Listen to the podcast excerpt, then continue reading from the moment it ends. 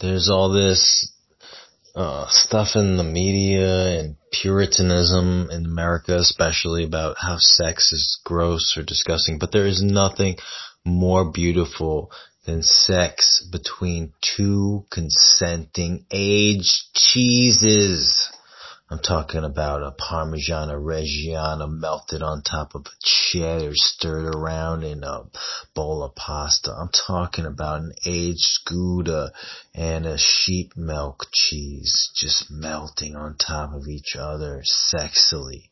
I'm talking about Emmentaler, aka Swiss cheese mixed with an aged blue cheese and then put that on toast. Oh my god, it's so sexy. Oh my god, it's so beautiful. Have you ever eaten melted cheese off of your lover's buttocks? It is buttoxicating. It is so nice. Do it. Don't let them win. Don't let the Puritans win.